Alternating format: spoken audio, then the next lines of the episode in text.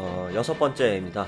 알렉산드리아 등대고요. 알렉산드리아 등대는 기원전 3세기에 이집트 알렉산드리아의 파로스 섬에 세워진 거대한 건축물을 말하고 있고요.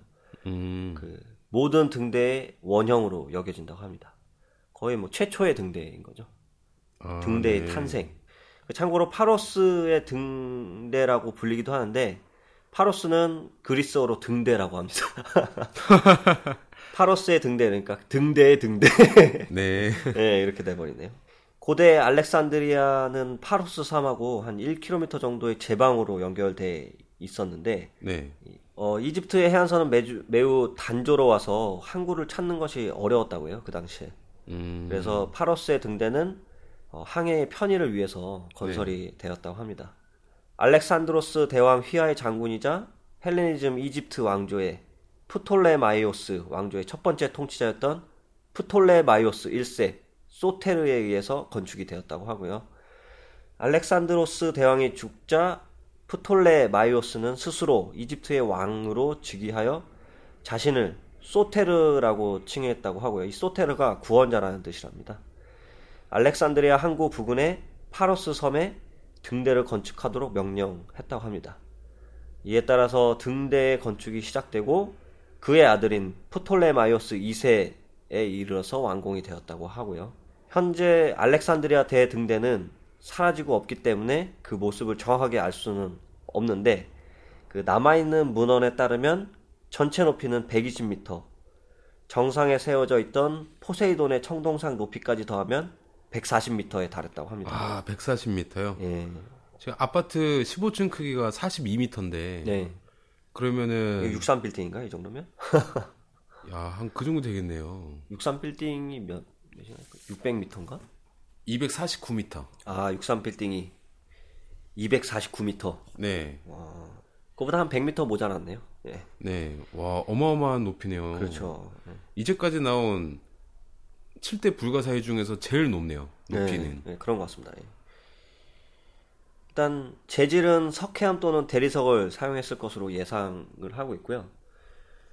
해수면 위로 7m 높이의 정방형 기단 위에 3층 구조로 건설된 등대는 밑에서부터 8대 3대 1의 비율로 이루어져 있다고 하고요. 윗부분에는 곡갈 모양의 지붕이 있었고 그 위에는 바다의 신을 상징하는 포세이돈의 청동상이 있었다고 합니다. 음. 어, 등대 내부에는 많은 방들이 있었는데 여기는 이제 병사들이 막사로 사용 할 수 있었고요. 네. 그래서 뭐 특별한 일이 생기면 항구에 정박해 있는 군함에 즉시 올라탈 수 있도록 이렇게 지어졌다고 합니다. 네. 또는 뭐 적국의 군함이 쳐들어오면 곧바로 대처할 수 있도록 설계되었다고 하네요. 음. 그러니까 한마디로 이제 등- 등대가 어떤- 다목적이네요. 예. 요새로 변신하거나 뭐 그런 거였습니다. 음. 그러니까 이 뭐 알렉산드리아 대등대는 바다 쪽에서 쳐들어오는 외적을 방어하기 위한 그런 요새 역할 이었다고 할 수 있습니다. 그렇네요. 이 알렉산드리아 대등대는 그 크기가 커서 그런지 몰라도 56km 떨어진 곳에서도 확인할 수 있었다고 합니다. 길이죠. 56km 정도면. 네. 그죠. 그러면은 맨 위에는 그 포세이돈이 불을 내고 있을 거 아니에요. 빛을. 그렇죠. 예. 기원전이라서 전기는 없었을 테고 네, 네. 불을 떼 가지고 네. 그 등대 위치를 알리고 있었- 있었을 텐데 그 불이 그렇죠. 굉장히 굉장히 센 불을 뗐나 봅니다. 예, 그렇습니다. 이 등대에서 나는 불빛은 중유를 태울 때 생기는 불꽃을 윤이 나는 청동 거울로 반사해서 만들어냈다고 하고요. 아. 예. 반사경으로 빛이 160km 앞에 있는 배를 달굴 수도 있었다고 합니다. 야. 과학적이네요. 예. 그리고 또 시- 예, 쐈네요, 쐈어. 예. 신기한 거는 이 반사경이 360도 회전을 합니다. 야, 이 당시 아주 대단했어요. 그래서 언제 어디서나 어느 쪽에 있는 그 바다 쪽으로도 네. 이 빛을 보낼 수가 있었다고 하- 합니다. 어. 이 불꽃을 반사시키는 데는 유리하고 투명한 돌이 사용됐을 것이라고 그 하는데 청동거울이죠, 그러니까. 네. 유리가 뭐 렌즈였다는 설도 있습니다. 렌즈일 수도 있겠네요. 예. 근데 이 투명한 돌이 무엇인지는 아직도 밝혀지지 않았다고 하고 있습니다. 음. 석영이나 뭐 이런 약간 보석류? 네, 또 그렇지 않았을까? 좀 빛을 잘 반사시키는 그런 어떤 네, 수정이라든가. 예. 했었을 것 같습니다. 네, 서경 뭐 이런 거. 다이아몬드? 다이아몬드 어마어마한 크기의 다이아몬드로 100부짜리? 어, 이 알렉산드리아 대등대는 그 프톨레마이오스 왕조가 멸망 후에도 네. 그 로마 제국과 이슬람 왕조를 거치는 그 기간 동안에도 유지가 됐었는데 네. 어, 796년 지진으로 일부 파손이 되었고요. 네. 어, 850년 경에는 등대 밑에 보물이 숨겨져 있다는 이런 소문이 퍼져가지고 또 네. 도굴꾼들이 막 온 거죠. 에헤. 그러다 보니까 이제 아랍인들 손에 의해서 파괴가 음. 되었다고 합니다. 어, 이때 반사경이 파대, 파괴되는 바람에 다시는 등대 역할을 할 수 없게 되었다 하고요. 반사경이 다이아몬드?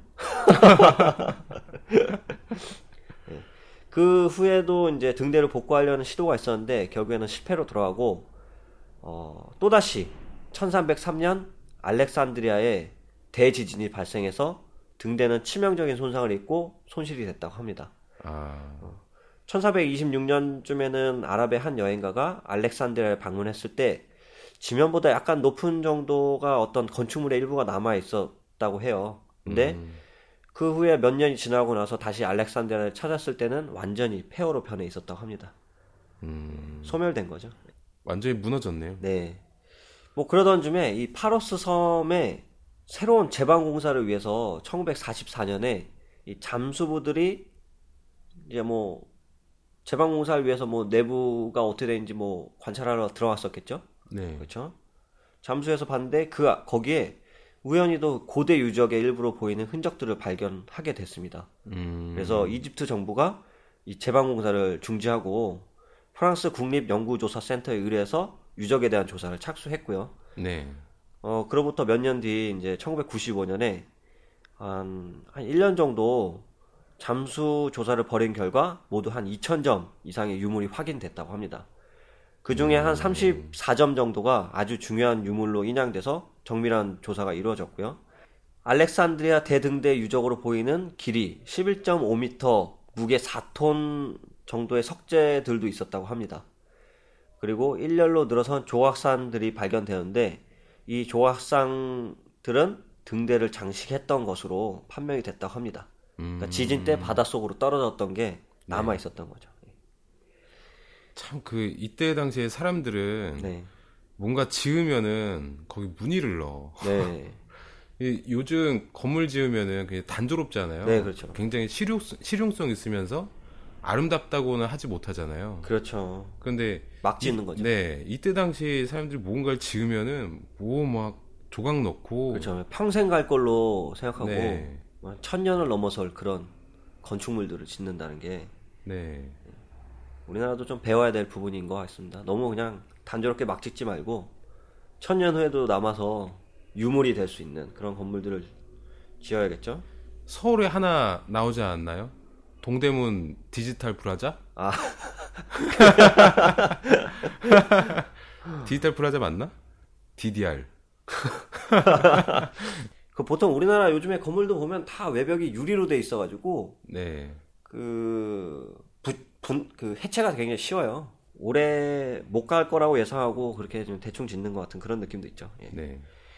뭐 어쨌든 그리고 이제 또 중요한 거는 이제 어떤 조각상이 하나 또 발견됐어요. 그 네. 바다 밑에서 그게 뭐 이집트의 파라오 왕인 것 같은 그런 조각상도 있었다고 하고요. 어. 어 근데 그 아직도 이게 아무래도 이제 그 바다 속에 있는 유물을 이제 발굴하는 작업이다 보니까 네. 기간이 꽤 오래 걸린다고 해서 그래서 앞으로도 한 5년에서 10년 정도는 더 걸릴 것으로 예상한다고 합니다. 뭐 아직도 아. 거기 바다에는 어, 많은 유물들이 남아 있는 거죠. 아, 그렇군요. 하나만 주워도 우리 부자 되는 부자 되는. 잠수하러 가야겠다. 네, 그렇습니다. 어쨌든 이것도 흔적이 남아 있어서 네. 예, 존재했던 걸로 이제 판명이 되네요. 예. 음. 드디어 마지막이네요, 이제. 네. 네. 마지막 일곱 번째. 그 로도스의 거상. 음, Colossus라고 합니다. Colossus. 네. Colossus 어디서 많이 들어본 거죠? 저는 왕좌의 게임에서 왕좌의 게임 보셨나요? 네. 왕좌의 게임에서 이 로도스의 거상이 나오잖아요. 아, 그런가요? 예. 제가 초반만 봐가지고 음, 뒤로 가면은 좀 나와요. 저는 이걸 어디서 봤냐면은 네. 스타크래프트 2에 거신 나오잖아요. 거신? 네. 아, 저 스타크래프트 2를 프로토스에 네. 그 거신 기병이라고 있어요. 아, 네, 못 봤어요. 그래서 레이저 막 쏘는 게 있는데 그게 영어로 Colossus입니다. 아, Colossus도 어떤 뭔가요? 얘도 신 중에 하나인가요? Colossus가 원래는 예전에 조각상이라는 뜻이 있었는데 음, 그러다가 나중에 커다란 조각상을 짓고 나서 그, 그 조각상 이름을 Colossus라고 했어요. 아, 커다란 그러다, 네. 그러다 보니까 원래 조각상의 뜻이었는데 그 어떻게 어떻게 그렇게 돼가지고 그 커다란 조각상에다가 이제 Colossus라는 이름을 붙이게 되다 보니까 이제는 좀 어느 정도 규모가 있는 그런 조각상에다가는 이제 Colossus라고. Colossus라고 네네 어, 명사화된 거네요, 완전. 네 그렇게 됐죠. 로도스의 거상이 있었던 데는 그 말 그대로 로도스 섬이라고 있어요. 음, 이 섬이 어디냐면은 방금 전에 말씀해주신 그 알렉산드리아 등대 네. 네, 등대가 있는 데에서 위로 바다를 건너서 위로 가면은 로도스라는 섬이 있습니다. 음, 이 섬이 기원전 407년 경에 이 섬에 마을이 건설이 됐고요. 네. 거의 도시가 건설이 됐죠. 네. 건설이 돼가지고 이 지역이 환경이 너무 좋아요. 음, 그래가지고 무역의 중심지 역할을 했다고 합니다. 음, 거의 허브가 된 거죠 여기도. 네. 그리고 그만큼 로도스 섬의 상업도 번창, 번창을 했겠죠. 그러다 기원전 305년에 그 이집트랑 사이가 안 좋았던 그 마케도니아가 있었어요. 네. 근데 로도스 섬이 계속 이집트랑 무역을 해가지고 이익을 벌면서 이집트도 이익을 벌다 벌다 보니까 못마땅한 거예요. 그래가지고 4만 명의 병력과 379척의 함대를 이끌고 로도스 섬을 무력 침공합니다. 그래서 로도스 섬들이 로도스 섬 사람들이 1년 동안 그걸 처절하게 막아내요. 멀쩡한 신전을 무너뜨려 가지고 거기서 나온 석재로 성을 보수하기도 하고 음, 아니면은 노예나 아니면 여자 가릴 것 없이 모두 나가서 싸웠다고 합니다. 나중에는 활줄이 부족해지니까 여자들 머리차 머리카락까지 잘라 썼다는 말이 있어요. 그렇게 어떻게 어떻게 1년을 버텨내니까 이제 드디어 이집트에서 원군이 가까이 다가온 거예요. 그래가지고 그 소식을 들은 마케도니아는 그 물러날 수밖에 없었다고 합니다. 이렇게 외적을 물리친 로도스 섬 사람들이 전승 기념비로 헬리오스, 헬리오스의 거상을 세우기로 해요. 헬리오스도 이 시- 신의 이름입니다. 음, 그 재료는 이제 적군이 버리고 간 청동제 무기 있잖아요. 네. 그 무기를 녹여가지고 재료로 만들었고 자금도 필요했는데 그 자금은 성을 공격하러 왔었던 마케도니아 사람들이 끌고 왔던 공성병기들이 있어요. 그 공성병기들을 다른 나라에다가 무기가 필요한 데다가 여기는 상업 섬 상업적인 섬이다 보니까 음, 공성병기 같은 게 필요가 없는 거예요. 그래가지고 다른 데다가 팔아가지고 자금을 조달을 하고 그리고 또 조금 부족한 돈이 있으면은 시민들끼리 조금 조금씩 돈을 모아가지고 완성을 시켰다고 합니다. 음, 그렇게 해서 로도스의 거상을 제작하는 작업을 이제 카레스라는 사람의 지휘 하에 304년 기원전 304년에 시작돼가지고 12년이라는 긴 세월이 지난 후에 이 거상이 완성이 됩니다. 이제 로도스 거상의 생김새에 대해서 그 이야기를 할 텐데 아쉽게도 로도스 거상이 그 7대 불가사의 중에 알려진 정보가 가장 적어요. 음, 지금까지 제대로 된 기록물이 세 가지밖에 없다고 합니다. 그래가지고 의견이 좀 분분해요. 높이가 33m였다라는 사람도 있고 아니면 36m였다라는 사람도 있고요. 헬리오스 거상이 다리를 벌리고 있어가지고 음. 배들이 그 다리 사이로 지나갔다는 증언이 있긴 있어요. 야, 씨, 굴욕적이네. 다리 사이로. 네네 여기 그림 보이시면 네. 굉장히 큰 거인 같은 네. 커다란 사람이 서 있는데 그 중간에 배들이 왔다 갔다 하죠. 이때 당시에 기술로는 불가능했을, 불가능했을 것이다. 네. 라는데 좀 무게가 실려 있어가지고 아마 다리를 벌리고는 있었지만 다리 사이로 배가 통과하지는 않았을 것이다. 그냥 어떤 지지대가 있었고 그 지지대 위에 그냥 다리를 벌리고 서 있었을 것이다. 음, 이런 게 좀 지배적이고요. 네.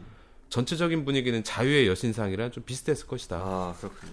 예, 자유의 여신상처럼 머리 쪽에 횃불이 달려 있을 거다라는 추측이 있습니다. 헬리오스 상의 전체 길이는 거- 약 36m로 보여지고 있고요.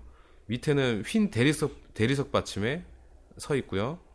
그리고 헬리오스 상의 몸체 부분은 18m, 그리고 허벅지 굵기는 3.3m, 발목 둘레는 1.5m, 그리고 사용한 재료는 동 12.5톤, 철 7.5톤 이 정도로 추정이 되고 있습니다. 거상의 내부에는 나선형 계단이 있어가지고 받침대에서부터 머리 부분까지 걸어서 올라갈 수가 있었고요. 어. 머리 부분에는 불을 밝히는 방이 있어가지고 밤에는 아까 그, 그 알렉산드리아 그 예. 등대처럼 예, 등대 역할. 어, 네네 등대 역할을 하기도 했다고 합니다. 어, 자유의 여신상이네 진짜. 네네. 헬리오스상을 건축했던 카레스라는 사람이 거대한 신상을 통째로 만들지는 않고 그냥 몇 부분으로 분할을 해가지고 조립하는 방법을 채택했다고 하고요. 청동상의 각 부위를 따로따로 만들어서 순서대로 이제 쌓아 올린 거죠. 거상을 세울 때는 무너지지 않도록 주변에 흙을 높이 쌓아서 올려놓고 그 다음에 이제 그 하나 하나씩 하나씩 그 청동상 부위를 쌓아가는 그런 방법을 썼다고 합니다. 거상 내부에는 철로 만든 커다란 봉으로 내구도를 보강을 했고요. 빈 부분에다가는 이제 돌을 채워 넣어가지고 그 무게로 상을 안정시켰다고 합니다. 음, 전체적인 이 로도스 거상의 모형을 추측하는데 가장 도움이 됐던 게 로도스 섬에서 발견된 부조가 있어요. 부조 속에 거상의 모습으로 추정되는 것이 있었는데요. 거상을 제작한 시대와 같은 시기에 만들어진 부조예요.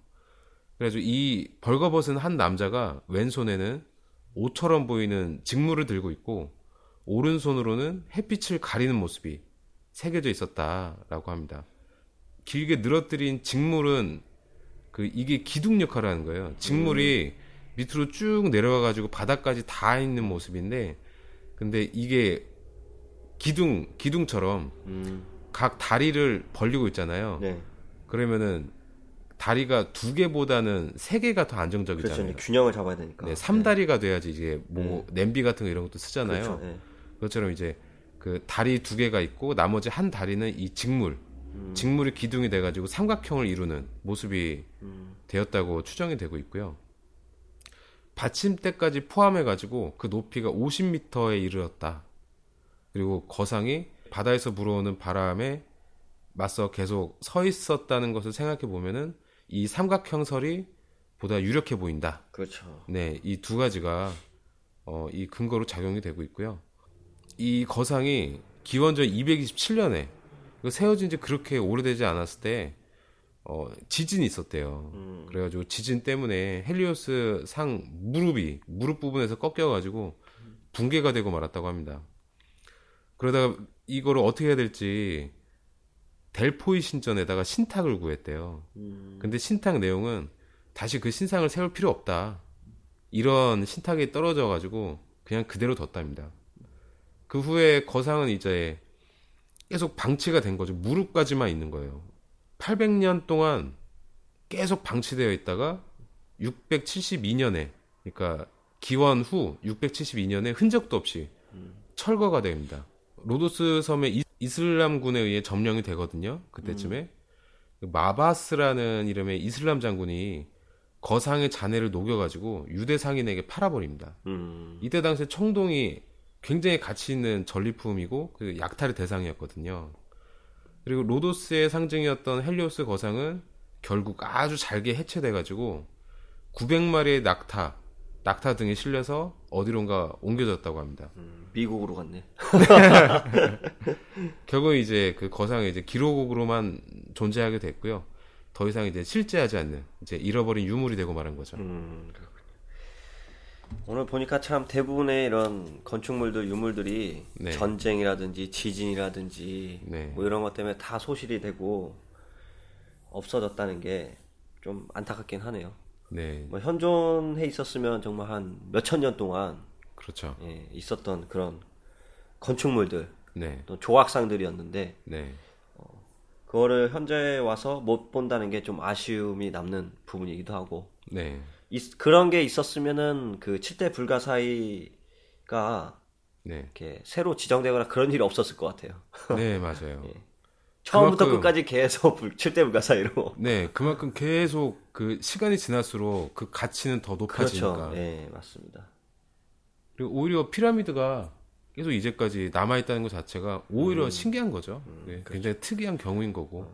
그렇죠. 아까 이제 피라미드가 왜 그렇게 보존이 잘 됐었냐고 나온 것처럼 네, 뭐 자연적인 환경, 뭐 지, 지리적인 위치, 네, 그 지진이 잘 발생하지 않는다든지, 네, 비가 덜 내린다든지, 네. 바람이 잘 안 분다든지, 침수가 되지 네, 않는다. 침수가 되지 않는 지역이라든지, 막 네. 이런 지역. 그리고 뭐 전쟁도 이왕이면 잘안 나겠죠. 왜냐면은 비옥한 땅이면 전쟁이 잘 날 텐데 네, 황무지면 전쟁이 날 일이 없잖아요. 거기서 그 그렇죠. 땅을 뺏기 위해서 네, 네, 그런 위치에 그런 유적들이 있어야지 네, 오래 그 갈 수 있구나. 뭐 네. 예를 들면은 그 마야의 그 있잖아요. 그 잉카, 잉카제 마추픽추 그죠? 마추픽추. 예, 그 고원지대에 지어진 그런 네, 유물들 그것도 아직도 잘 있잖아요. 또 뭐가 있을까요? 또 그렇게 완전히 그 사람들이 잘 오지 않는 그런 지역에 있어가지고 아 그렇죠. 캄보디아의 앙코르와트 음, 네, 앙코르와트. 그것도 워낙에 그 가보셨죠? 네, 네, 네, 그 거기도 그 완전히 그 풀숲에 둘러싸여가지고 네. 오지잖아 오지.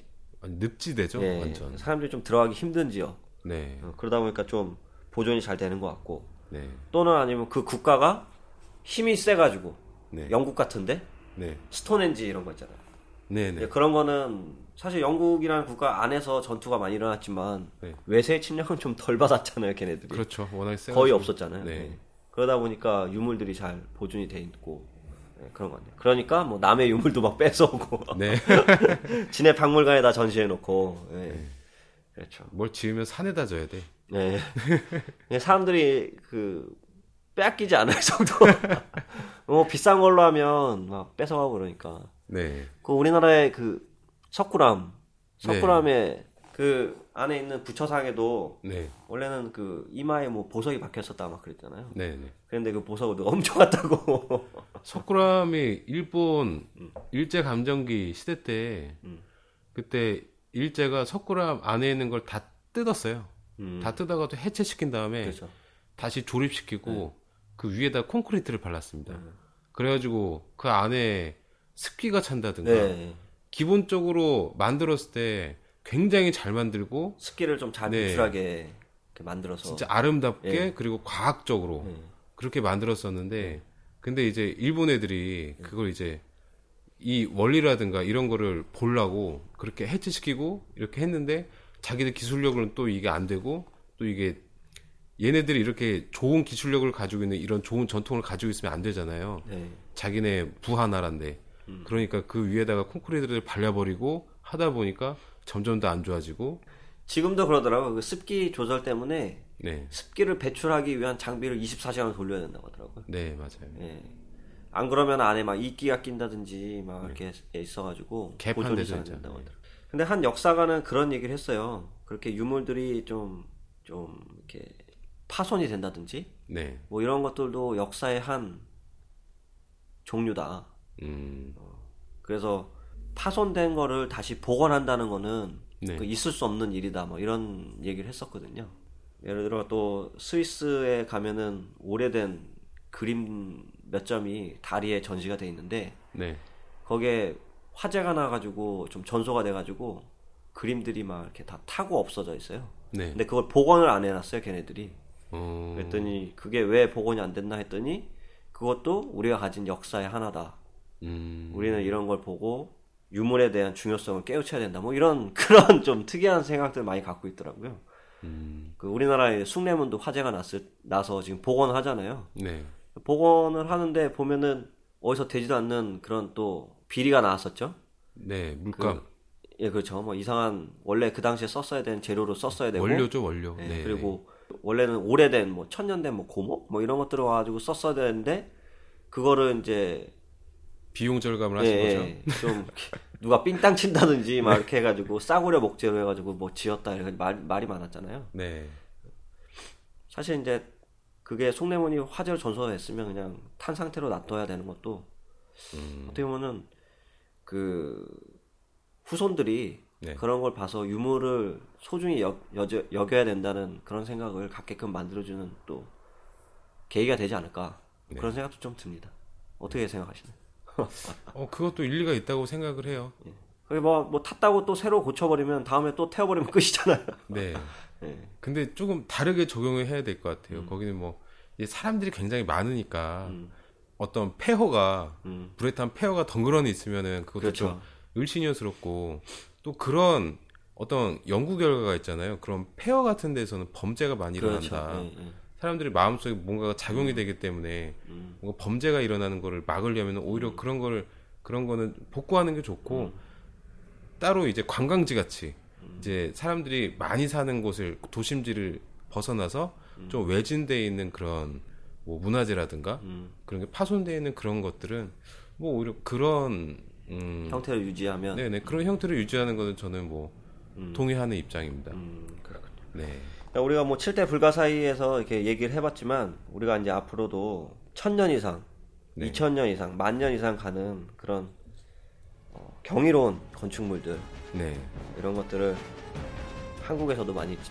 만들고 네, 또 우리가 그동안 가져왔던 이런 지금까지 지켜왔던 문화재들을 네네. 앞으로도 소실 없이 지켜낼 수 있는 그런 계기가 되길 바라면서 우리가 7대 불가사의 방송을 한번 진행해 본 것 같습니다. 네. 네, 오늘 40번째 방송은 고대의 7대 불가사의에 대해서 알아보는 시간이었습니다. 박 작가님, 오늘 이 시간이 어떠셨습니까? 이 7대 불가사의 얘기를 해보니까. 네, 제가 저도 방송 준비를 하고 뭐 고피디님도 방송 준비를 하셨겠지만 어, 저희가 7대 불가사의에 대해서 고대 7대 불가사의에 대해서는 그 굉장히 유명하잖아요. 유명한데 근데 잘 알지 못하는 종류인 것 같아요. 네. 그래가지고 이걸 한번 다루려고 했었었는데 근데 막상 살짝 보니까 이게 재미가 없어요. 재미가 없을 것 같아. 그래가지고 아 이거 말고 우리가 뽑은 7대 불가사의 하나 뽑, 뽑은 거 있죠? 네. 그거를 하려고 하다가 그래도 고대 불가사의 이걸 찾아보니까 팟캐스트 방송 중에서 이걸 다룬 데가 한 군데도 없더라고요. 아, 그런가요? 네네. 어, 저희가 그러면 팟캐스트 방송 중에 최초로 최초입니다. 7대 불가사의를 지금 다뤘다는. 거네요.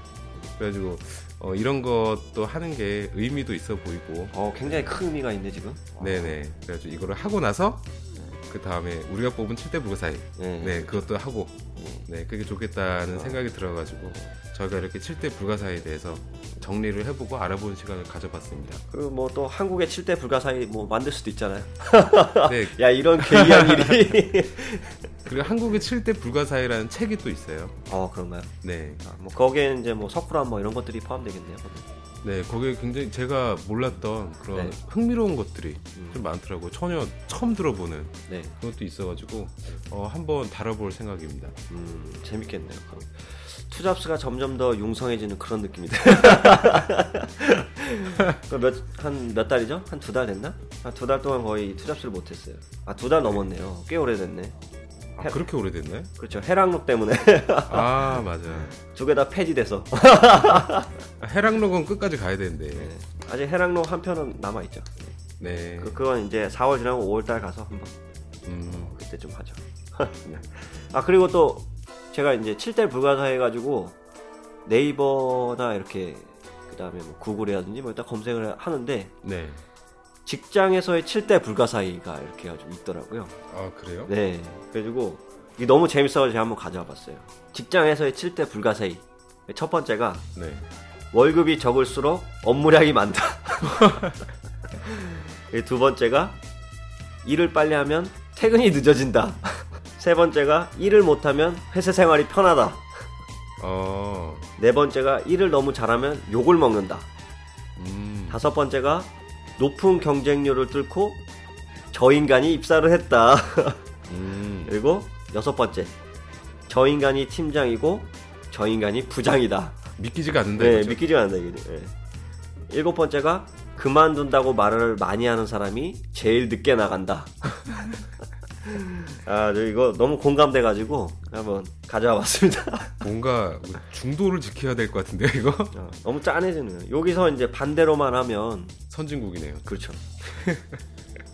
월급이 뭐 많을수록 업무량이 적고 네? 네. 일을 늦게 하고 퇴근은 빨라지고 진짜 반대로네요 이거 진짜 반대로인데 네. 비상식적이네요. 일을 너무 잘하면 욕을 먹는다니까 일을 못하면 칭찬을 받는다. 아, 그렇군요. 아, 좀 있으면 또 선거인데 선거죠. 예.